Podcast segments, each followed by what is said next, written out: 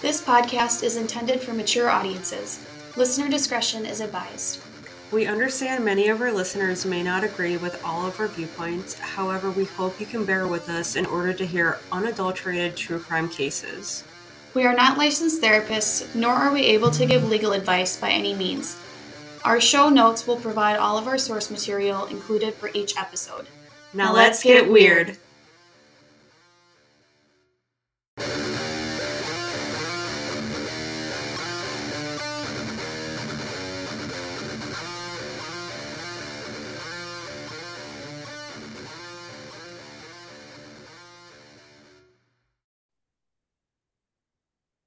Okay, welcome back to another episode of All the Sins Worldwide. So, I don't have Jess on this episode, but I want to welcome the host of Barbarous True Crime Podcast, AJ, all the way from Florida.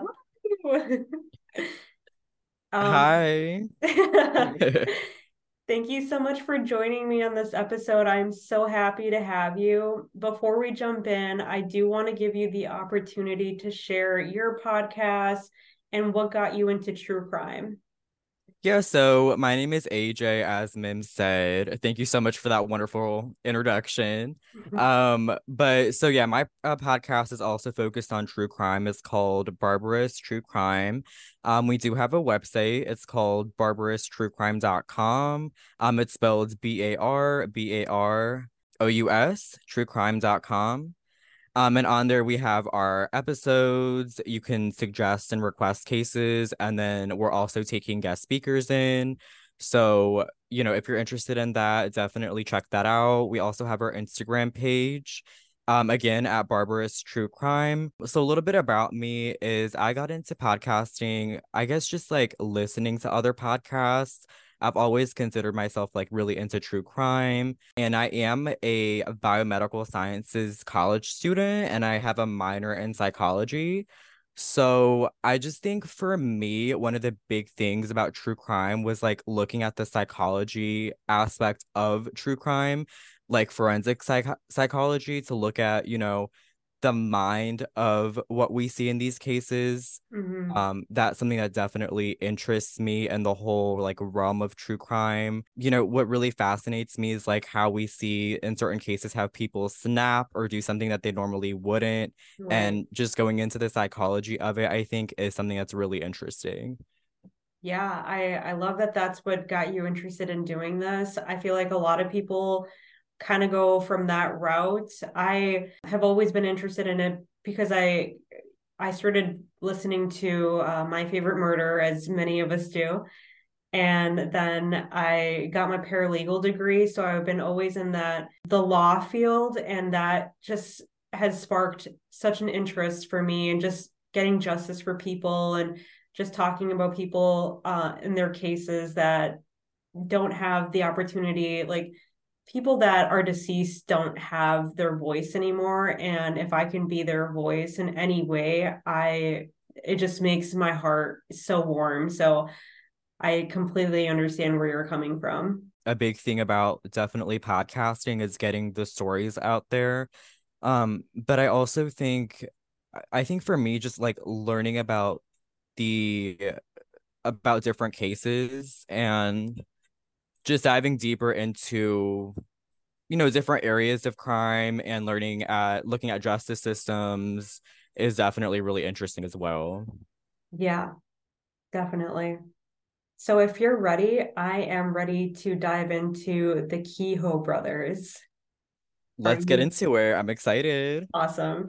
Okay, so as our sinners know, I recently covered the Israel Keyes case and I mentioned the Kehoe brothers. So I'm going to issue a trigger warning. So there's going to be mention of murder in this and racism. So um, strap in. If you don't care to hear it, either one, um, I totally understand. So you can skip this one or maybe skip a little bit while I'm in the middle of that part. But I am going to get started. So my sources are ATF, Bureau of Alcohol, Tobacco, Firearms, and Explosives, uh, Southern Poverty Law Center, Casetext, the Alabama Democrat Gazette, and Homeschooling's Invisible Children. and of course, Wikipedia. so let's talk about the Kehoe family. There was the father, Kirby Kehoe, and his wife, Gloria, and they had eight sons together. And today we're going to be focusing on Chevie and Cheyenne Kehoe. So Chevie was the oldest of eight sons, and his younger brother Cheyenne was basically like his little minion. He did whatever he wanted him to do and just kind of followed in his footsteps. So this family, along with their close friends Daniel Lewis Lee and Faron Lovelace, were devoted members of the Aryan People's Republic, a white supremacist organization, along with having strong anti-government views. So just like two things that you really don't want to see happen, but unfortunately it happens more often than we think. Uh, Chevie then created his own racist organization called The Order. The point of this organization was a racial purity, and it was so bad that Chevie at one point contemplated killing his own wife and children because he had suspicions that his wife's blood was tainted and i'm saying that with air bunnies with native american blood and therefore she was unpure which then why would you have kids with her is my question. Yeah and that's just crazy like that line of thinking and like i guess he just followed into the wrong footsteps but you can you can blame others other influences so much you know what i mean like yeah. you took the initiative to create that group yeah for sure so. although being in that type of organization is not illegal it's morally disgusting but we know that this is a true crime podcast so let's just talk about their life of crime so going over their collective crimes timeline that were conducted across five states on on February 12, 1995 in Tilly, Arkansas. A gun dealer by the name of William Mueller reported a home invasion in which masked men took $50,000 in guns, coins, and equipment. A few months later, Chevie and Faron Lovelace were seen illegally selling the firearms that they stole. And on June 12, 1995, supermarket owners Malcolm and Jill Friedman were robbed and kidnapped by a man dressed in camouflage. And Malcolm was kidnapped but released unharmed near the Shadows Motel. I didn't see anything in regards to Jill, but I'm assuming she was okay since there wasn't a mention of her dying. So I'm going to think positive thoughts. It was later determined that the kidnapper and the robber was Faron Lovelace, and the drivers were Chevie and Kirby Kehoe. In August of 1995, Chevie put a hit out on a man named Jeremy Scott, and that murder was done in North Idaho. This was triggered after Chevie convinced Jeremy Scott's common law wife to become his polygamous second wife. The murder of Jeremy Scott was later determined to have been executed by Faron Lovelace. So, really, just living their own laws. You know, they're just uh, anarchists, in my opinion. They're just doing whatever they want to do.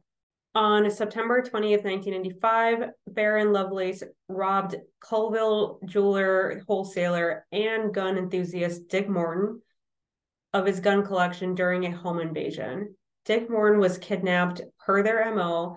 He was forcibly driven to Spokane and forced to withdraw $480 from a bank machine before being released near the Shadows Motel. I don't know what their obsession with this motel is. yeah, it's giving it's giving shady vibes. Yeah, it really is. But it didn't end there because on January 11th, 1996, Chevie Kehoe and Daniel Lee decided to take their life of crime to a, a new level. They robbed and mercilessly killed 52 year old William Mueller, the federal firearms licensee that they previously robbed. Not only did they kill an innocent man, and here is where the trigger warning is going to come into play, they killed his wife and his eight year old daughter, Sarah. The brothers waited in the Mueller home. And when they came home, they were under a surprise attack.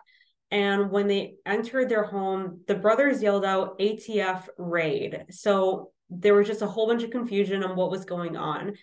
The brothers stated that William's survival instincts kicked in and that he fought like a son of a bee, end quote. And I'm like, no shit. Obviously, you're in their home and he has a wife and a child. Obviously, he's going to fight tooth and nail. Yeah, and another thing is like, is their main goal just getting more like guns and firearms? Because that's what I'm getting from you so far. Yeah, I think that's how they made a lot of their money. And also, they kept a lot of it as well because, you know, ulterior master plans that we're going to discuss later. So, uh, yeah, definitely something that they could flip on the street and something that they could use on their own. So then, in order to subdue him, they slammed the stock of their shotgun to his head the brothers turned their attention to Sarah, the eight year old child, and ordered her to tell them where her parents kept their valuables. Can you imagine what that poor girl was going through? Yeah, that's crazy. I can't imagine. So, this is where it's going to get bad. They taped plastic bags over their heads and handcuffed them. And the worst part of it was that they tortured them with an electric cattle prod, which made them suffocate in the plastic bags that they were wrapped in. Then the brothers dumped their bodies in the Illinois Bayou near Russellville. So just not giving a fuck really of anybody and doesn't matter if they're, you know, a woman, a child, doesn't matter to them at all. That's disgusting. Just like so they just took uh, so the eight year olds and then someone else. You said they took the mother, so Nancy Mueller. They took okay. William Mueller, the father, who they previously stole from before, and then they took their child as well. And they all they tossed all three bodies into the river. Correct. Crazy. Yeah. And because of the severity, the brutality, and all of the different components of the crime, local, state, and federal law enforcement agencies came together to investigate this case. A month later, Chevie brought or bought a trailer home that yes was paid for with the money that he got from selling the guns he stole from the Mueller family. That same month, a man named Travis Brake was arrested for being in possession of a Mueller gun. And then he, of course, spilled the beans on who sold it to them. So they're narrowing down on them uh, just really quickly because they're being really stupid. They're just thinking there's going to be no consequences. So they're just immediately selling the guns. Obviously, they know that there has been a crime committed because William had previously reported them being robbed, and now other people are showing up with these stolen guns. Yeah, and also the way they disposed of the bodies, like obviously they're going to be found. So yeah. you're not you're you're leaving a very clear paper trail, in my opinion. So yeah. I mean, it's clear that they didn't give a fuck of what like what they were doing or if they were going to get caught. This case did occur, I, I think, in like the 1900s, right? Uh, the 1990s, yes. 90, 1980s, yeah. So I guess DNA technology wasn't that developed as it is today. For sure. but I mean, they still could have, they left a very clear paper trail. So they clearly didn't care. No. So I think it was just a matter of time. Yes, for sure. And they're so yeah. anti government that they, I really do think, like you said, they just didn't care for what the law had to say because they didn't respect the law anyways. The group of racist, murderous degenerates weren't done yet because on April 29th, 1996, a pipe bomb went off outside of Spokane City Hall. Remember, on top of all of their fucked up ideals, there were anti government, like we just talked about. So they were attacking city officials as well. And it was later determined that Chevie Kehoe and Daniel Lee carried out the attack and were indicted for the crime. A month later, on June 28, 1996, a fisherman found the bodies of the Mueller family in the Bayou. Nancy Mueller's legs were found still bound with the zip ties, and her body was attached to a rock little baby angel Sarah's head was still in the plastic bag, and her arms were crossed around the front of a rectangular rock attached to her. So they basically sunk them down. And on top of that, the duct tape fastened the rock to her small body. So they just made it very clear that they didn't want their bodies to be found. Then on August 18th, 1996, a heavily armed Faron Lovelace is arrested after being lured from his home to Priest River, Idaho. He was lured by authorities under the guise that he was to assassinate a supposed Hispanic drug dealer recruiting young girls into prostitution. It was a, a cover in which the the investigators lured him out. He fell for it. Um, and then he ended up leading authorities to jeremy scott's buried body the man he had previously killed. So at this point chevie was afraid that he too would get caught because they had faron.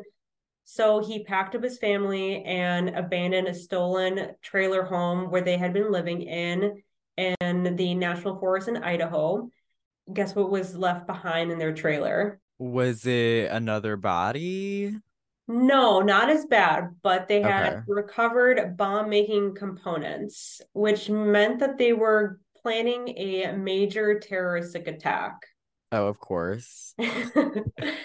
Chevie and his family headed to the Yaak, a river valley in the northwest Montana, where his parents were remotely living Fast forward a few months on December 10th, 1996, after being arrested in possession of a Mueller rifle at a freeway rest stop in Sioux Falls, South Dakota, neo Nazi skinhead Sean Michael Haynes implicated Chevie in the Mueller gun theft. So everything is really unraveling for these brothers. Now the brothers are scrambling because their buddy Sean Michael Haynes and Faron Lovelace have been arrested and they know everything that the family has done and everything that the family was planning. And what the brothers did not know was that Sean Haynes was a paid FBI informant who provided information regarding Klan activities. So they were really in the shitter right now.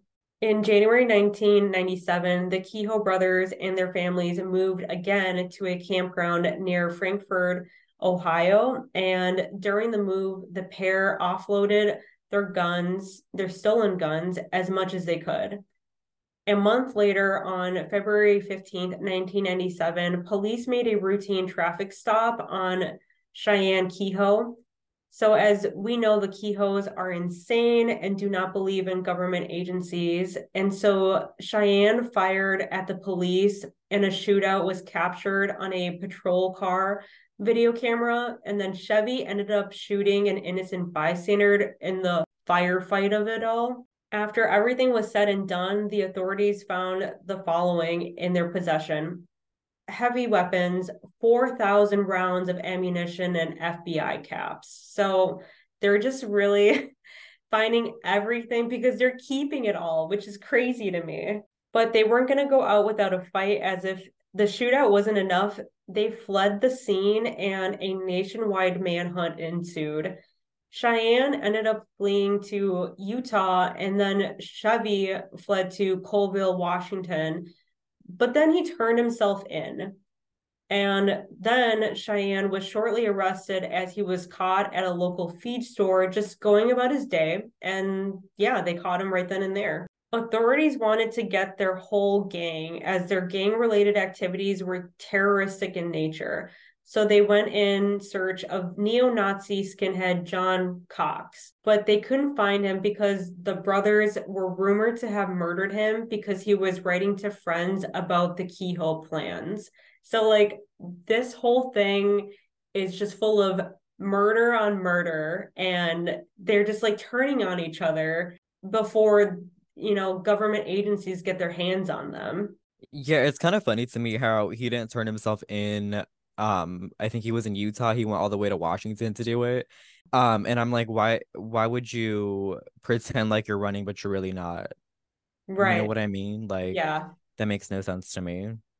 Yeah. And i thought they were anti-government yeah, so we're going to get into why they did it in a second. So, authorities were not done with the brothers and their friends. They wanted their daddy to. On March 18th, 1998, Kirby was arrested in Springdale, Washington by federal agents.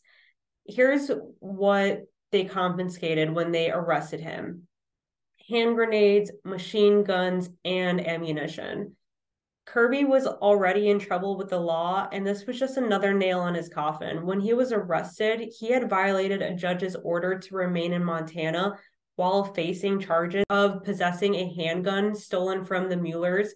But of course, he didn't listen. Chevie and Cheyenne Kehoe's mother contacted ATF agents herself, turning on her two kids. Some sources also state that Cheyenne actually turned on his brother as well, as their mother did, because he was starting to fear him as well. He made threats to kill their parents to him, and he made threats to kill his own wife. And Chevie was talking about being sexually attracted towards his own brother's Cheyenne's wife on top of it all. So honestly, Chevie is a piece of shit and he does not care if it's his, you know, brother's wife, if it's his mother, if it's his friend, if, if it's his father. He was just going to eliminate anybody that's in his way. What so, was his main goal though? Like, were we able to establish that yet? I think that in the environment that they grew up with in that they were living very remotely. So they were out in the wilderness and they were very anti government, as we discussed. Mm-hmm. And they were really close to, you know, the KKK. And I think that being under so many bad influences just made him specifically very evil. I mean, Cheyenne was second uh, evil person in the story, but Chevie, I think, was almost rooted in it as a person. So naturally, I think that he was, this was just his life, I think. Like, I think he was born this way. Okay. So just like some are following in, the, in their footsteps and some are just kind of kind of evil. yeah, I'm thinking, you know, because there's the whole debate of nature versus nurture. Mm-hmm. And I mm-hmm. think that he for sure was nature. So would you say that maybe he he like an ASPD type of situation? oh, like antisocial personality disorder. Oh, yeah. Mm, I think almost sociopath. In his okay, so like a clinically diagnosed psychopath. Yeah, I think for him for sure. I don't know about Cheyenne. I think that maybe it was just his environment and him just kind of like following in his brother's footsteps and just kind of like integrated in that life. But I think for Chevie, he was definitely should have been diagnosed at some point. Yeah. Okay. So the information that their mother the information their mother gave to authorities was the key to being able to arrest them. Not only did she turn her sons in, which hey, if I had kids that kill people, I think I certainly would have done the same.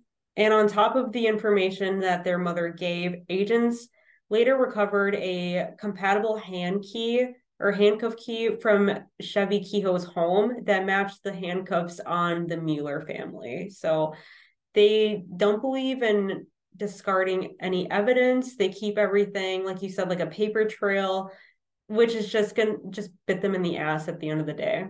So their mother was also the bombshell witness in their trial. So she just really wanted them to be like locked up because she feared for her life.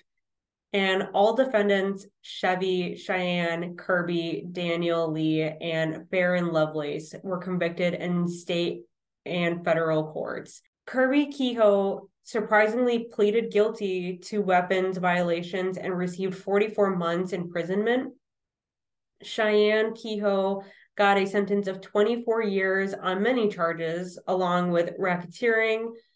Chevie Kehoe was charged with a laundry list of charges, which goes as felonious assault, attempted murder, carrying a concealed weapon related to to a February 15, 1997 shootout in Wilmington, Ohio, with an Ohio State Highway Patrol trooper and a Clinton County Sheriff's deputy during a traffic stop resulting from expired tags on his 1977 Chevrolet Suburban and racketeering.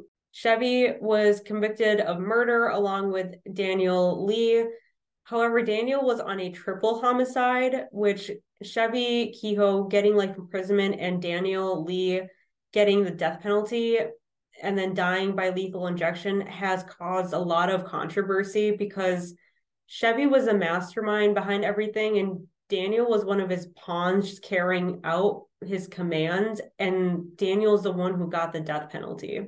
Um, Lovelace was also convicted of murder and sentenced to death. In court, it was argued that the Mueller family died because Daniel Lee was the monster that the Kehoe family unleashed upon them, that they were the puppeteers and Daniel was the monster who murdered the family.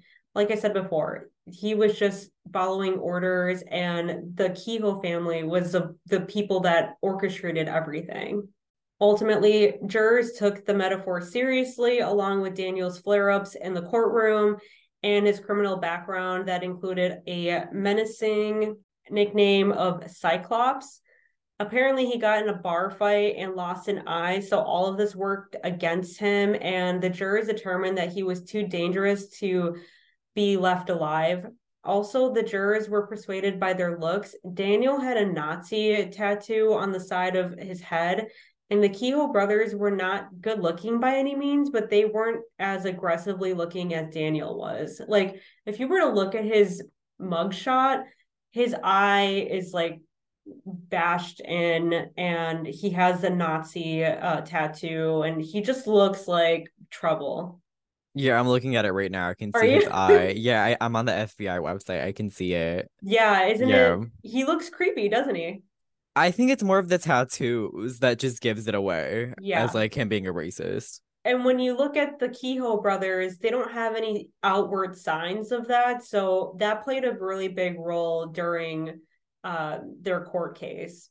As of 2022, Chevie Kehoe remains at the United States Penitentiary in Terre Haute, and Cheyenne Kehoe was sentenced to 24 years, but it was reduced to 11 years because he turned his brother in. But old habits old habits die hard as Cheyenne, upon being released from prison, moved with his father Kirby from Washington to Arizona. And as many of you know, being a convicted felon means you can't own firearms. So what did Cheyenne and Kirby do? They stockpiled guns, of course. Cheyenne and his father Kirby were consequently arrested again in September of 2013 on federal firearm charges after a raid on their ranch in Arizona turned up dozens of weapons and thousands of rounds of ammunition. End quote. So there's a lot of things that I did not include for this case. Seriously, I just scratched the surface. So if you want to go on a deeper dive, my sources are going to be in the show notes. And they have a lot of information that I just couldn't fit into one single episode, unfortunately and I can only take so much racism. So, but that is the case of the Mueller murders committed and plotted by the Kehoe brothers and their accomplices. I just don't see the death penalty as being like as being an equal like punishment. You know what I mean? Like I don't see it as justice. I know oth- there's two perspectives to it. I don't especially like lethal injection. I just don't see it as justice. Um I don't know what you think or what your perspective is, but I see so many cases where they're pushing for the death penalty and I'm just like I don't really think that's going to give anyone justice. Like that's not going to allow the the criminals to reflect on themselves Mhm. and see that what they did was wrong, that's just going to, I guess, wipe them out of society. So I guess it depends on what your goal is. You know what I mean? I do. I definitely do because to me, I think it's kind of an easy out for them. Um, yeah, that's one of my main things with that. Yeah.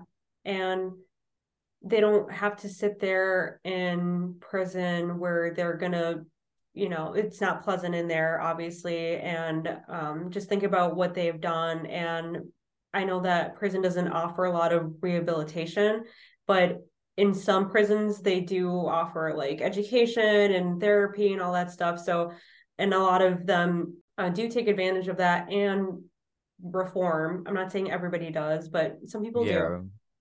But i i know that sometimes people get released on accident and i know that sometimes people don't always complete their their prison sentences and i would hate for people like the worst of the worst to be walking among us again. So I see where you're coming from, and I totally understand that that's just like an easy way out for these people and that it's really not a consequence.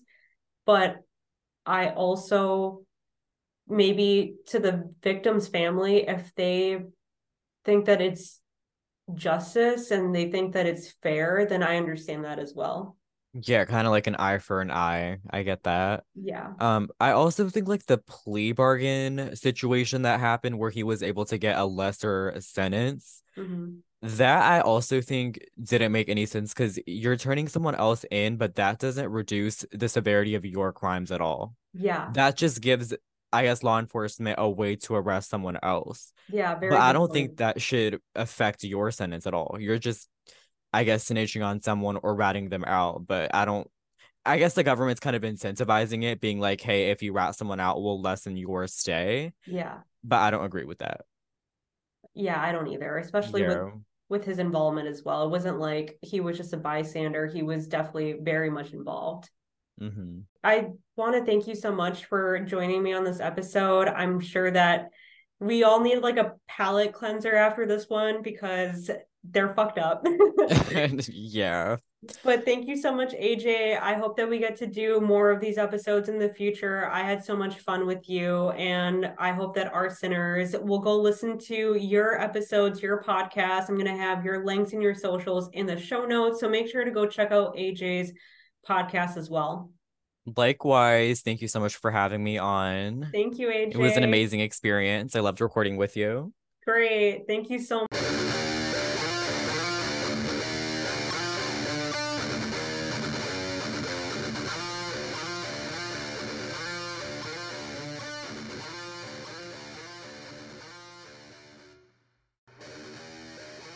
All the Sins Worldwide was written, recorded, edited, and produced by our co hosts and creators, Jess and Mims.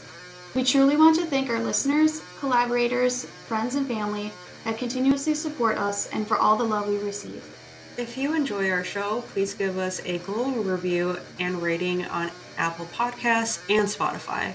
Also, follow us on Facebook and Instagram to see what we're up to and email us your sinner tales at allthesinsworldwide at gmail.com. Episodes of All the Sins Worldwide are available wherever you listen to podcasts, so make sure to subscribe and like us on your favorite streaming platform.